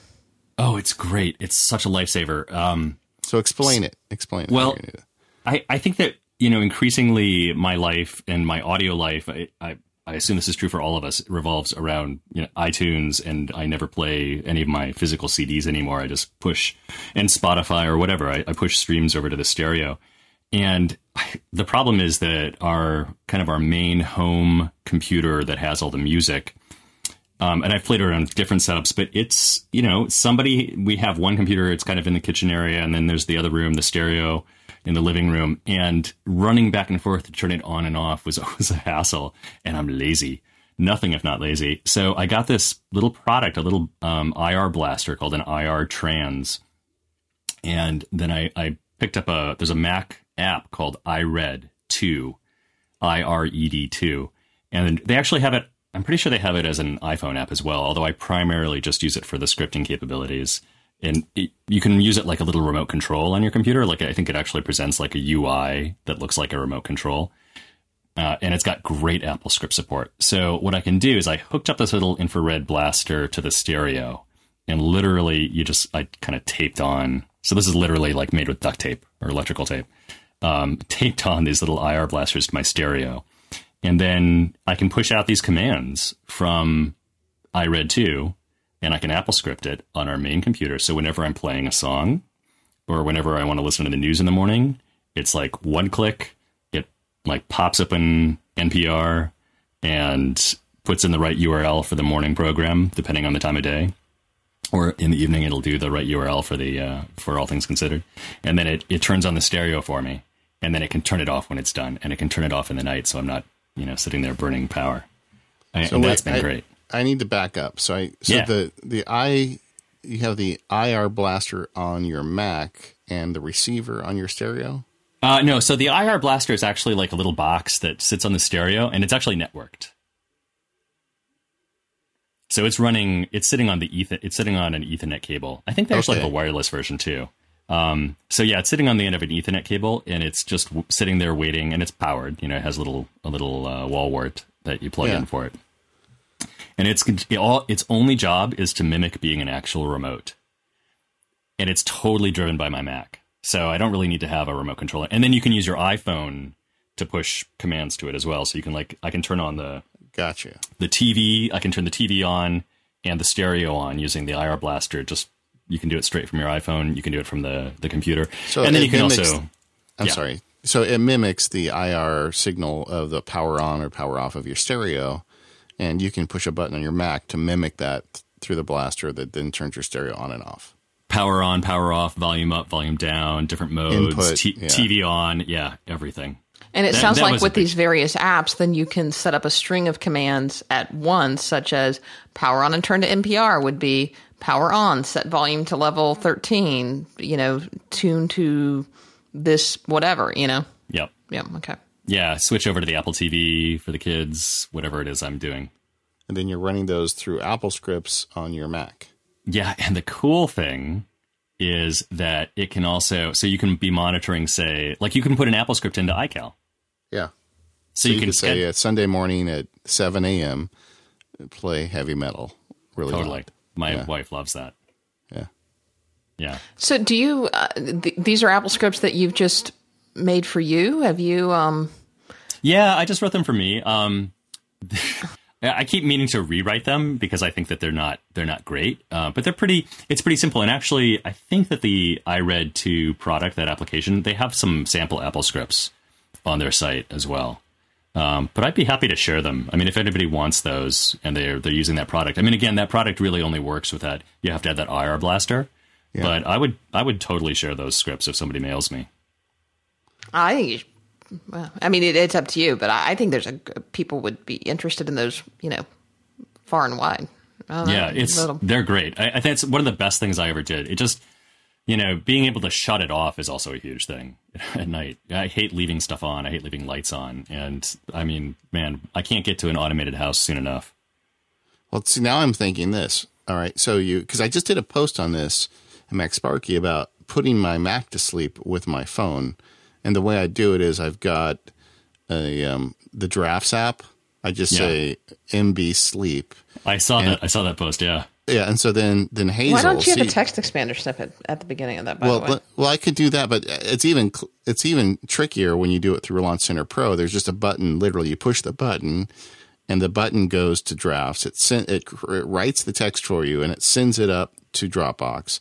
Then Hazel's monitoring Dropbox. People listening to this right now are just going. They're banging their head on their their dashboard. And so so then Hazel sees Dropbox. Hey, here's that file. That run this Apple script and then it runs an Apple script. So I could see you doing that with the stereo management. So you could have a Launch Center Pro icon that you could tap and it would run through that whole process, put something in Dropbox, and then Hazel could run the Apple script for you on the IR Pro blaster Yeah. and turn it off. Yeah, David, the, your your method of um, putting your Mac to sleep could only be more convoluted and cooler if there was like a Rube Goldberg marble that dropped into like. I don't know, a mouse cage. Oh, made a you know little, what? That like, would even be better. Run. Yeah, I- and it, That's- it would have to be a um a marble. What, what is the what's the term of art? So the tactile or for the, the capacitive touch marble. So it'd have to be a special marble that works with capacitive touch, and I'd have to lay my phone on the table, and then the marble would be on a mini catapult across the room, and it would launch be in the exact right place, so the marble would land on Launch Center Pro at the exact spot to turn the Mac off. and instead of spending the forty-five minutes to set that up, I just use the Energy Saver preference pane and schedule my Mac to go to sleep. Well, the reason that I did it was because I was at a deposition and I had a bunch of sensitive information on my Mac, and the mediator called me out, and um, and I went out of the room and left my Mac with the screen on. I'm like, oh, you know, I shouldn't have done that, and uh, so I wanted a way to be able to do it from my phone in the future. So, I you know, there's there's a couple apps that I've played around with over the years um, that do Bluetooth locking on the Mac. yeah, Um, so like when your phone is out of range, assuming that you've you know done some basic pairing, and it doesn't even have to be pairing for any purpose other than like when in range. yeah. Um, you know, either keep it unlocked or or lock when it's out of range. I, I use um, ControlPlane for that now. I don't know if you've ever played around yeah, with that. yeah, that's a great app. Yeah. And Brett, So- Brett Terpstra is now doing something crazy. I I put it in Instapaper. I haven't read it yet, but as I understand it, he's using the notice of Bluetooth or the range of the Bluetooth to turn lights off and on in the room as he walks in and out. Oh yeah, that's nuts. Yeah, That's, that's super cool. Terpstra. He does crazy Yeah. stuff, man. That guy is Yeah, I he's out there. That's another I- drinking word, by the way. It, Yeah. Terpstra. Yeah. Yeah, I I totally like I'll go through these like binges of reading his site. I'll read like every post that he wrote for like a year. Yeah. And and and there are posts I've read previously, but then I'll like, oh, like that's a great that's an awesome idea. I'll do that. So yeah, he's got awesome great stuff on there.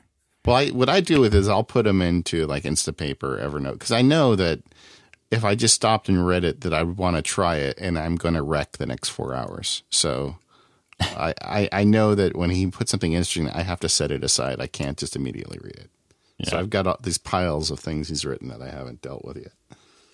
So, well, look, okay, look, let me tell you about the security system really, really quick because that was even a that was a more fun project for me, which was um, I stuck these uh, security cameras all over the house. And like, I actually recommended uh, to somebody else to use Dropcam. I don't know if you guys have ever used Dropcam. Well, I haven't used it, but I've I've looked at them. Yeah, so I like Dropcam, but I didn't. I wanted to have like higher quality and more control and local feeds and all these weird things, and be of course, right? You want to be able to Apple script it so that ultimately you can hook it up to your stereo for the Yeah. blood curdling scream uh, functionality.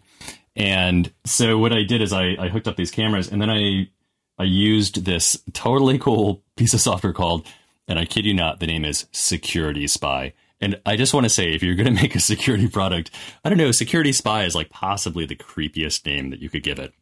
Um, Yeah. But it but it works really well. It basically Fully takes, intentional, I'm sure.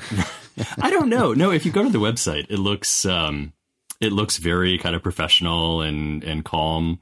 Um, and it's a great app. It just it, it just sucks up these video feeds, and then you can do whatever you want. You can Apple script against them. It does motion detection. You can fire off emails. You can trigger trigger Apple script events when like somebody comes to the door. Um, yeah. So and you can So when someone comes to the door, iCal. the uh, the dogs, the fake dogs, start barking on the stereo. It- you- I s- totally see. There, I th- I still think blood curdling scream Okay, well, or dogs and scream. There you Can go. I Mine just, halfway on I this? just have the sound of a chainsaw starting up. See, I grew up in Wisconsin. A chainsaw is like rural Wisconsin. Like that's totally normal. Knock on the door and you hear a chainsaw. You're like, okay, fine. Katie has one of the sound of her sharpening her personal My- Klingon my- pointy sword. that's right. I do. What's it called again, Katie? I It's forgot. It's a bat'leth. Are you sure you got the pronunciation right? I got it. Do you Okay. actually have one of these? I don't have one of these. I think she has a collection. Oh dear. Okay. She's got one with my Chris- name on it. I I'm do have pretty one with your name on it. good Christmas gift there, David. You can Just buy them. I'm going to put a link to one on Amazon that you can buy me. No, I'm afraid if I, that'd be like buying you a gun to shoot me with. No, you have to be close. I don't know. Those things are big. It doesn't have to be too close. They're they're only seventy four eighty eight on Amazon for a forty eight. Oh no, ninety nine ninety nine. Depends. You- There are multiple buying options. I'm getting uncomfortable. I think um, I want I want to stop this conversation. I'm I'm scared. Ethan, so you got these cameras, and how are you? So what are you doing? Are you monitoring through the Mac or what's yeah. going So on? they, yeah, I've got a little. Uh, I have my. Speaking of Gazelle, Oh my gosh, Um, the Amazon rating says this is the real thing, not a toy. this is this is actually imported from Klingon. So Klingovia. No the official name. amateurs. Must be licensed. Um, yeah, I've got an old, old non-Gazelle uh, worthy Mac Mini uh, Generation Two that has been with me for many years and is beloved.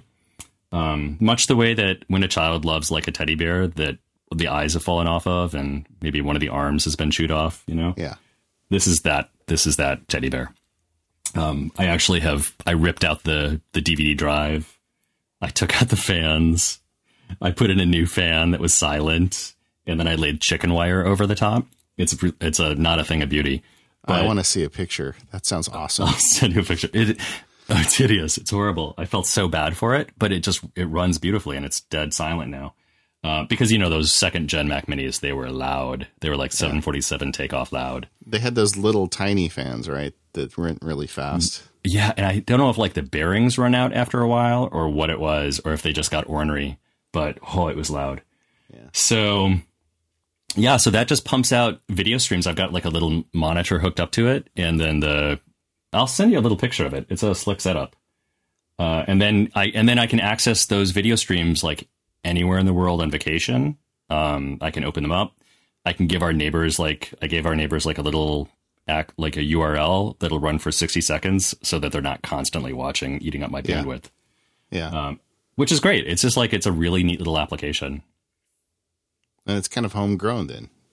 Well, you know, it's not. I it's homegrown in the sense that uh, picking the cameras was really hard, and like picking decent video cameras. Everybody claims to have awesome video cameras, and there's a lot of weird terminology. Like I wasn't sure, you know, what formats it should support the cameras, and you can go crazy expensive, and I didn't want to do that. So I ended up getting some cheap cameras that spit out like an H264 stream, and they're great. Um, and just figuring out the bandwidth was hard, though, you know, because that's a lot of bandwidth on your network. You don't realize Yeah. it. Yeah. And Now, people in my house, yeah, the p- other people in my house like to actually use the internet, so I had to get that right. So do, when do you worry about your, I guess, your own security in terms of people getting into this feed? I guess that would be my worry. No, I'm well, you know, I'm really pretty paranoid and security conscious in general, and I mean, you know, there's probably a way to do anything, but I have everything, you know, password controlled, and I actually built my own firewall too. Um, that's a different project, BSD based, but not Mac based, and so I've got, you know, I've got a lot of stuff going on in the network that makes me feel more secure about that. So now, does the does the SecuritySpy software have the ability to to notify you when there's movement? You know, like like if you're on vacation, suddenly there's movement inside the house. It can send you a message or something like that. Yeah, it does that. In fact, so I have it, and you can you can tweak all that, and you can mask out certain areas, like you know the front of our house. That camera, there's a bush that kind of you know shakes when it's windy, and so I just mask that out, and it doesn't trigger the motion detection. But like every time somebody comes, man, you know this happens all the time. We do like stop mail, and the mail keeps coming, or you know UPS drops off something while we're gone, and I this is so many times I've been able to just, you know, forward the email that gets sent over to me to one of our neighbors and say, "Hey, could you pick this up for us?" Yeah, it, you know, it's just really amazing to me. It feels like just the last year or two, this stuff has really started to become more accessible, and I don't think it's accessible to you know the the common person yet, but to geeks that want to spend a little time, you know, figuring out the right software or getting the right web service. I mean, if this then that for me is is just a really cool way to tie these things together and and put them into an Apple script. And I've, I've been using these Wemo devices where I can hook up lights and I can have a sensor and put them on. I mean, like, even just for things like the Christmas lights this year, it was really nice. And now they tie to the internet, so you can say when it's dusk, turn the lights on. And I don't know, I I think it's really neat, and um, I think it's going to get even better in the next year or two because this stuff is really starting to see a market. Yeah, that home automation is definitely one of the areas I've been excited about for years and years and waiting for it to to really mature. And I think you're right that we're starting to get there. Now, the last subject I'd like to talk to you about, Ethan, is you have recently uh, come back to the Mac because I know you were using a Linux system for quite a while. And uh, you were saying that you were rediscovering a lot of, of cool stuff on the Mac that you had lost track of or just didn't know about before. And I think it'd be really interesting because of your all your experience and then now looking at it with a fresh pair of eyes. I'm sure you've got some great insight. So we're going to do that. But before we do that, let's talk about our last sponsor. Yeah, our before we talk about our last sponsor, the reviews for this bat'leth are hysterical on Amazon. By the way, You're still reading that, aren't you? I am. It says one look at this so-called traditional bat'leth, and I can tell you it is not. A traditional bat'leth has a complete curve handle, as seen in the link below. I would never buy this thing, and would not recommend that anyone buy it either. What would a secu- what would an angry Klingon say about that fake bat'leth? An angry Klingon would say that you should check out our next sponsor, Connected Data, because uh, we've got a little bit of a, a sneak peek. at Best segue Yeah. ever. Yeah. Um, we've got a little bit of a, of a preview of something that's coming out on May 29th. So if you own a transporter, watch your software updates for a new update that's coming to transporter. Version 2.0 is going live on May 29th.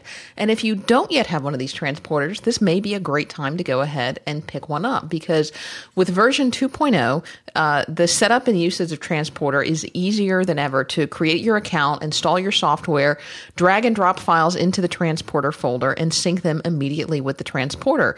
You can they listen to the feedback that they heard from some of their users, and now you can do things like make your uh, connected desktop folder anywhere that you want um, in the Finder. It doesn't have to be in a specific place. You could always do that, but it, the setup is really easy now. Um, if you want to share a single file with somebody with version 2.0, you can just right click on that file anywhere in your transporter folder and send a link off to share. It. The recipient just clicks on the link and the file starts downloading. Um, That's huge. It That's is huge. huge. Yeah. So all of the storage that you have on your transporter, depending on the size of the hard drive that you put on it, is now available easily for sharing to others with literally one click. And then, you know, Transporter can do so many things that traditional cloud services can't. So um, they have library folders that can provide access to files that you don't want to store on your computer or mobile devices in order to conserve storage. So you can use these library folders to connect multiple terabytes of storage to your computer or mobile devices, like if you want to have access to videos or access to movies or things like that that you can put on your transporter locally. And because this is local storage on your own network, the, the data transfer is very fast but then you can pull them up on your iPhone or your iPad or your Mac or wherever you are. You know, if you're traveling, I'm going to be um, throwing some videos on my transporter because I think it's like a, a eight hour, twelve hour you know, plane ride going to Alaska, and I'm going to be throwing some videos on there. You know, watch the videos I have on my iPad there, and when I get on on Wi-Fi when I'm there, you know, delete those off and download some more. You know, for the trip back. Uh, you know, the big beauty about Transporter that David and I have talked about a lot for our fields is the fact that you own your cloud, and this is a much more private way to share your files. Um, your files are shared on your computer and on your transporter. So when you decide that it's time to stop sharing, or when you decide that it's time to delete that data or remove it, or if somebody wants access to that data, you get to choose it as opposed to whatever the data retention or data access policies may be of whatever provider that you choose to use. Um, and the nice thing about the transporter is you buy it once and it's yours. It's two ninety nine for one terabyte of storage, um, or you can buy um, you know blank transporters that you bring your own hard drives to and stick them in. So um, you've got you know room to spare and and room to grow. And we've got a couple of new things coming on. Um, Android devices, if you've got Android devices, are coming with version 2.0, so you're going to be able to support all of your Android devices. And the transporter is now being sold in Europe, so that's pretty cool. Um, we got a couple of things. Pricing for the transporter: one ninety nine for a bare unit with no drive, two ninety nine for one terabyte, three ninety nine for a two terabyte drive. But we'll take ten percent off that if you go to filetransporter.com and use coupon code MPU. Um, they will uh, take that off of your order. But here's a chance that you can get one for free. How does that sound? Uh, you can go to uh, filetransporter.com slash V2MPU, and we'll put a link to that in the show notes. And they have got a contest just for Mac Power user listeners. And one of our listeners who enters, one Mac Power user listener who goes to that link and enters, is guaranteed to win. So that link again is filetransporter.com slash V2 slash MPU. Contest is open through midnight Pacific time on June 5th, 2013. So go check it out and one of you will get a new transporter. So Ethan, you were on Linux for a while, right? Yeah, I, I still use uh, Linux pretty heavily. And, you know, of course, you know, on the server side, um, that's that's my primary uh, primary choice. I'm yeah. Diff- Arch Linux, uh, Ubuntu, Debian, uh, Fedora. So I've kind of run the gamut on the on servers and uh, also on on desktop. Uh, I really became a heavy Linux user for about two years, and I still use it uh, on a regular basis. But part of it was just Adobe that really brought me back to the Mac. I had I had little choice there and part of it was there were some things that I did miss um, you know, on the Mac, and it was interesting for me. You know, sometimes when you when you leave, you don't realize you know what the environment is like when you're in the middle of it. And the Mac had been a really integral part of my kind of creative work workflow for a long time. And so moving over to Linux uh, taught me, you know, it showed me a lot of different things about uh, UI that I took for granted. Um, it showed me new options, things that I would like to see on the Mac, and things that are kind of developing on the Mac, and that I think we'll see more of over time. Um, for instance, you know, I, I do a lot now with tiling window management, and there's a lot of different options on the Mac for that. Um, they're not as great as the experience I had on Linux, but they're getting better. And some of them are actually quite sophisticated now. I don't know if you use any of those tools, but things like Moom. Yeah, that, Moom's you know, awesome. Like, yeah, so so uh, Slate is another one which is a little bit more advanced. That's um, you can actually script against that, and then there's actually like a full uh, implementation of xmonad and that just came out for OS 10 as well. But that's getting pretty geeky. Uh, but those those types of tools uh, that definitely changed my my use of those became a lot heavier on Linux. Um, you know things like I just hate the dock and I hate uh, I hate the uh, not just the dock but also the the full screen mode on OS 10 just drives me nuts. I'm hoping that's something that gets solved in 10.9. So, what do you not like about the full screen mode? The fact that oh, you can't use it on a second monitor. Just a second, folks. Sure. Okay. Is this? Yeah. Can we just take a, a one moment pause here? Yeah, yeah sure, sure, We can. Edit that. Okay. I'm sorry about that. Um, just, my kids just, walked in from swimming, and I. No, that's uh, all right. Just uh, flew open. Just leave your thing recording, and we can edit okay. out. Okay. One moment. B, can you keep them quiet? Yes. Okay. We can start wrapping up too if you're if you. Oh no, it's go. okay. I mean, I'm yeah. I'm okay. It's, as I mostly am just concerned about not boring your listeners. No, I'm totally fine. No. Um, yeah. Okay. So let's pick that back up, and we were talking about. Um, oh, yeah, yeah so I think you said what's not to like about full screen. Full screen. Oh, yeah. full screen. So yeah, one of the things I don't like about full screen on 10.8 is just the the way that it deals with um, like when I've got, for example, mail open and I want to do like a, a, a full screen mail on a mail.app yeah. Yeah. And then the the other screen's going to be like a linen background. It just is not a it's not an efficient or effective use. So there's a lot of apps actually like um, the Adobe apps don't do that. Um, I think Sublime Text doesn't do that as well. Although to be honest, now I've just sort of reverted back to using primarily my cinema, cinema display only, and then keeping the the Mac closed in kind of clamshell mode. It's crazy that when you go in full screen mode, one of your screens turns black. I, I don't understand that at all. And yeah. I was talking to somebody who knows a lot about this stuff who said, well, the problem is it's not easy to come up with, you know, what do you do with that second screen? Um, you know, when you scroll, do you move two screens or one screen? And he felt like until they had a really good answer, they were just going to leave it black. And I felt like, well, they should do something with that. You know, when you pay for two screens and one of them's black, that's not really good. And, and you know, the like actually Aperture had a good solution for that initially, right? Which was that one screen was sort of like a big view of the photo, and the other was a lot of the UI stuff, if I remember yeah. correctly. So I, I, just I never I don't use two screens anymore, so that part is kind of I don't see yeah. the problem. And and maybe maybe that's what we're moving to, and I can actually appreciate that as well. I mean, I think that part of it is also better window management on a single screen. That's improved a lot, and so maybe we don't need it as much. Which um, is I do. Yeah. Which goes back to like Moom and some of these products that we're looking at. Uh, but I, I'm with you. Like the, I think the, the technical term is modal, and and in email, if I don't have it in full screen mode and I open up a new compose message and I start typing it, and then I want to go look at the message I wrote to you eight years ago to reference something in it, I can do that. But as soon as I go full screen, I lose that ability. And there's there's workarounds. You know, you can kind of trick it into opening a second window and do some things, but you know, it should be better than that. Yeah, yeah, that's the big that's the big one for me, especially and for like research. I want to have note taking open in full screen on one computer, and then what I'm reading on the other. Um, like you know, maybe I'm using the Kindle app, or maybe I'm doing research online. But I but for the, using the laptop, I find that opening apps to full screen a lot of times is really nice, and being able to just do the four finger uh, flick and then select between the multiple apps I have running and just jump to that one is is really nice. There's some things about it that I really like, but that's and that's actually yeah, that's another thing I really missed was those those multi finger gestures, which I got working on Linux eventually, but it was a struggle, and it's nice to have them just work. Yeah. Well, I mean that's that's always the issue with Linux is that you know there's not a, a big group of people getting paid a lot of money to you know make it awesome, and it's up to really smart users to figure those things out. Well, there is. I mean, you know, there is a lot of money, and there are real people doing all that work. But a, a lot of it, and I would say the focus is still, you know, certainly on the server, server. side. Yeah, yeah. And but you know, like Mark Shuttleworth is doing a lot of really cool stuff. I really, to be honest, I'm kind of a fan of what Ubuntu has done in terms of UI. They've, you know, not everything works, but I, I love that they're experimenting.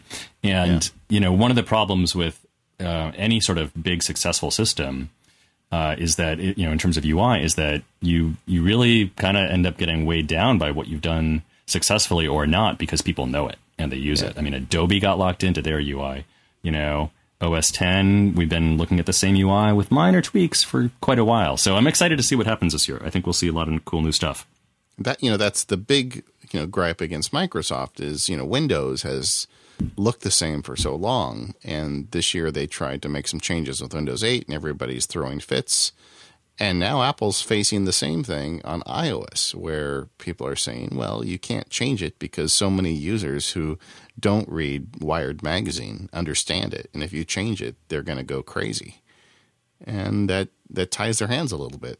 Yeah. I, I think you can change it if you change it properly. I mean, if it's properly designed, if it's well designed. I mean, good design, and I think this is part of the problem with Microsoft is you know there are times when they mistake decoration for design and i think this is true for all for any you know mediocre design. Yeah. and and decoration isn't design. Design is intentional and it's detail oriented and it's not it's not just look and feel. And there, certainly you know the new windows 8 there's a lot of cool stuff there and i, I like some of the thinking but it wasn't brought to uh, you know, they didn't fulfill fulfill that promise. You know there were too many compromises. So we'll see. I, i'm excited to see uh, wwdc this year yeah, me too. Me too. I think we're going to get something cool. Yeah. So, what so, are your other little yeah. miss, must-have oh. apps for Mac, iOS, either, both? Well, I'll tell you. Um, I mean, I you know I'm still cross-platform, so I still use mostly Android on the the mobile side. Um, but in terms of OS 10, the things that I really missed a lot and that I was happy to have when I'm when I'm using OS 10 full time now is um, Little Snitch. That's a big one for me. Mm-hmm. Uh, it seems like I mean, you know, it's not. I guess I, I, consider that a power tool, kind of a geek tool, right? But mention um, briefly what it does does for people who aren't aware. Right. So Little Snitch is basically like an it's a it's a firewall. It's a personal firewall for your Mac. You can think about it like that. And uh, ingoing outgoing connection management for every app on your computer. The first time that you boot it up, it starts to ask you a lot of questions like, you know, this app is connecting. Do you want to let it? Do you not want to let it? And, you know, most of the time it's fine. And I let the apps pass through, or I'll make little rules to say, like, yeah, it's fine. This app can connect to, say, Amazon's servers.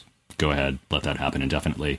But it's just great to know what's going on on your machine. And it has saved me so many times when something crazy was going on or there was some process that was just eating up tons of bandwidth. Like I use Backblaze a lot, and I like Backblaze a lot, but there are times when I'll have it like cranked up to 11 on a 1 to 10 scale in terms of how much bandwidth it's supposed to use to push out that backup.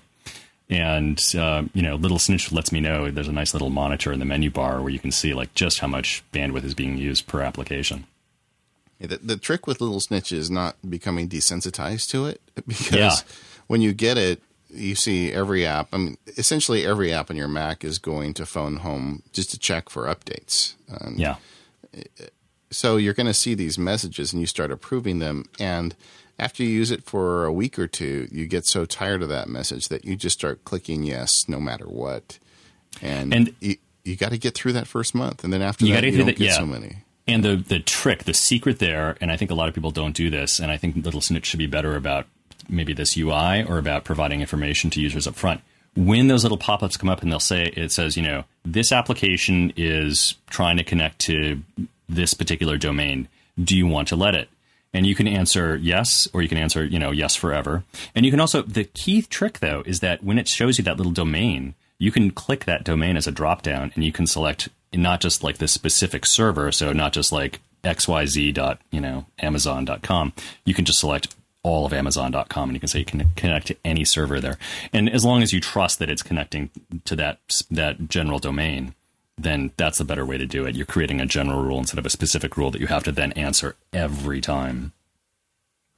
I always thought of it really as protecting the outgoing traffic. I know it, it monitors both sides, but I don't know of Yeah, any it other is primarily way to for track of what your Mac is doing to to call out. Does that make sense? Yeah, I, I, I think I, I lost you there for just a second, but yeah, it is primarily an outgoing uh, firewall. Yeah. What else do you like to use with the? Oh look- well, let's see. I really missed airfoil. like that's I live and die by airfoil. I use it all the time. I mean, it's certainly um, AirPlay support in multiple apps has gotten a lot better, but there's just so many little apps that don't have AirPlay support built in, and airfoil and airfoil speakers are definitely uh, one of my go-to apps. Um, And so Airfoil is an app that lets you you broadcast to speakers or your stereo basically outside your house, right? Am I getting this right? Let me look at Um, yeah, so Airfoil, like I run Airfoil on my Mac, and Yeah. what it does is it lets me push out any audio stream to any AirPlay support, dev- any device that supports AirPlay. So like Right. the little um, Yeah. the Airport Expresses or the Apple TV. So, like if you've got it if you've got it plugged into your stereo, then you can get get any audio source, not just your iTunes. Yeah. So, and you know, like one thing I recommend that few people do is almost every little audio device. I wonder if this is true for all Mac audio devices, but uh, certainly all the ones I'm familiar with. The even the little ancient Airport Expresses that I still have running in my house, like the first gen Airport Expresses, and the Apple TV, I'm sure is like this. They all have optical cable support in the 3.5 uh, in that little stereo jack. Right? And most people don't realize that you can stick, you can get one of these like funny hybrid fiber optic cables and stick it in there. And if you've got support, and I, I think most, you know, most modern stereo amps, preamps, amps have the support for the fiber optic in like that, and yeah you can the, plug the it. Toslink, I think they call it. Yeah, Toslink. Yeah, exactly. And it's a pure digital signal. You do that, and then I'm pushing out, you know, streams like from Spotify on the Mac. I can push it out to the to my stereo, even though Spotify doesn't have AirPlay support. So I Yeah. use Airfoil for that. Yeah, it's nice. So what there's- about your menu bar? Anything up there Oh, that you uh, oh my God. love? It's too much. Um, bartender, man, I'll tell you, bartender is has been such a lifesaver for me. Oh, I think you there's a- know, it's so awesome. Bart, so bartender allows you to basically make a sub menu in your menu bar. And when I was testing out Omnipresence, um, one of the very early builds of it, it didn't work with bartender right. I had to disable bartender to do some testing on it. And I had no idea how much stuff I have in my menu bar because of bartender. And when I turned it off, it just it went all the way across the screen, just all the way. Yeah, yeah, it's nuts. Um, I, every time my Mac boots up, there's this little moment before bartender kicks in. this heart stopping vision of my and my menu bar is just it's just full. It's like black, full of these little icons, these little spidery icons. Um, that's something I would love to see solved. Come to think of it, I think we all would, right? Some solution there. But uh, yeah, the big thing for me, the crazy one that I think, I mean, most people will know the apps that I use in my menu bar. Um, you know, things like caffeine, right? Caffeine's a, Yeah. a great little app. But one of the ones that I really love on the Mac is this funny application called Key Remap for MacBook. I don't know if you're familiar with that. No, what's it do? So, well, it's kind of a geek geek tool. It's a like an open source, you know, free application. Um, it's key remap and then the numeral four because you wouldn't want to make it easy for people to search for it by hearing it on a podcast. Yeah. Um, KeyRemap4MacBook. Of course, you know you can use it on a Mac or it doesn't have to be a MacBook, but it it allows you to use uh, it allows you to do all sorts of crazy stuff with your keyboard and to do custom stuff and custom key maps for your keyboard. But I, I use it because it allows you to use like the Vim commands everywhere. Okay. Um, so if you're into Vim, you know it's kind of a religion, I realize, but uh, it's nice to be able to use that in like every Cocoa text field. Well, just there's one I use called Palua, P A L U A, Uh-huh. and it's it's not like it doesn't go as far as key remap does, but it allows me to set preferences for the function keys, whether they show up as function keys or the Apple functions. You know, like do I want it to put the volume down or do I want it to be F7? And it does it on a per app basis, Yeah. which is So this really this has that as well. yeah. Oh, per app. Oh, that's cool. like I because I do some work in Jump Desktop because I have to tunnel into a, a PC at work, and I want when I'm in that app, I want them to be true function keys. But you know, in other apps, I want to be able to turn the volume up and down or do the next track in iTunes. Um, I'm going to press pause for a second, and I, Yeah. mean we can we can wrap up here. But Yeah. uh, are you picking up my kids upstairs? They're like right. No, not at all. No, Okay, they're fine. okay, that's fine. It's okay. Um, I never know how sensitive this mic is. Okay, so we, uh, we can pick up. I think I only had one other app that I was going to mention. all right. So give me your last app. Um, oh, here it is. Okay, so the um, oh the uh, besides uh, KeyRemap4MacBook, the other one that I use a lot is Better Touch Tool, Yeah. and it's a little bit. There's another one that's very similar to it. I want to say it's called like Magic Prefs. Is that right?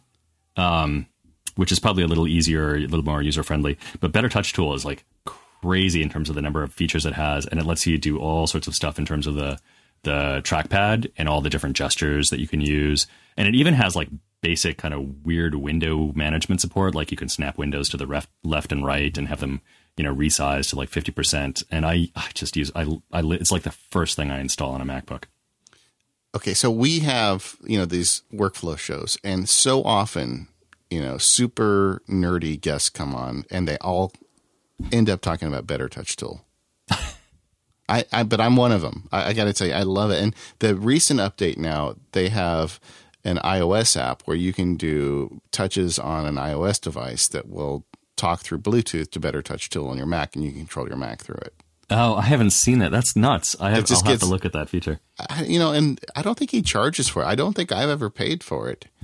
What's the name of the developer for Better Touch Tool? He's a nice guy. I've I've emailed him a couple times, and he's got a couple apps for sale in the Mac App Store. But this app is so awesome. I, I wonder if he can't sell it. Maybe it, it violates the sandboxing rules. Probably does. I'm sure. Well, you could still sell it. You could still sell licenses, but uh, Yeah. You know, the other one of the neat things it does is it. I don't know if he still has it. It was kind of touch and go for a while whether or not he was going to keep it in. I think it might still be there. Was support for the Intuos Five, the Wacom. So we're right back to the beginning, the top of the podcast now. But Yeah. the uh, the Intuos Five series has capacitive touch support, so you can do multi-touch gestures. Not quite as nice as the actual trackpad on a MacBook, but not bad. And with Better Touch Tool, it really was great because I could just like map anything I wanted. I got a full tablet and I got my hand all over it, and I can do like cool five finger gestures. Definitely felt like the future. Andreas Hegenberg. Andreas, thank you. Yes, thank you so much. And he does have a link on his website for the iOS app you can download to to drive it with your iOS device. Yeah, that is a lot of fun. It- but don't if you're listening to this, don't try this unless you've got like an hour to burn because you're gonna have. There's no way you could just like play for that for five minutes and move on. Totally. Do it. Do it after you do the cool infrared blaster audio. You know, audio setup. You can do it while you're sharpening your Klingon pointy sword. Right.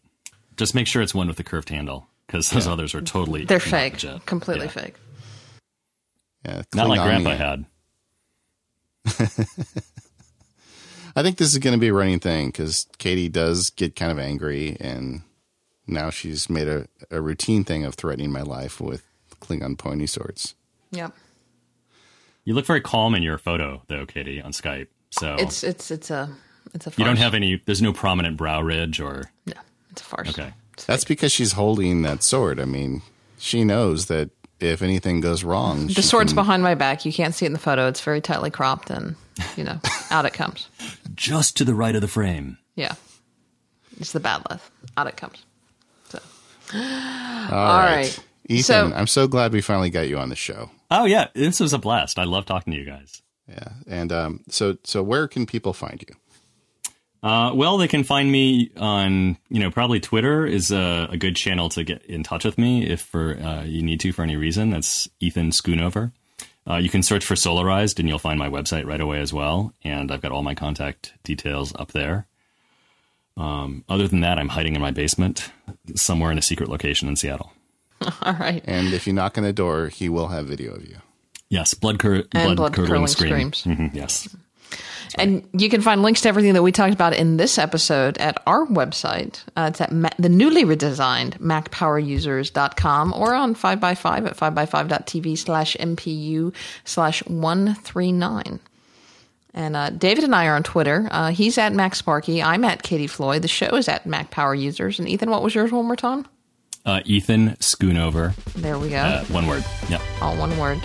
And You um, can also send us feedback to feedback at macpowerusers.com. That's an email that comes to the both of us. that's right. And um, I think that will wrap us up for today. So thank you so much for joining us, Ethan. And uh, Thank you both. we'll see y'all next time.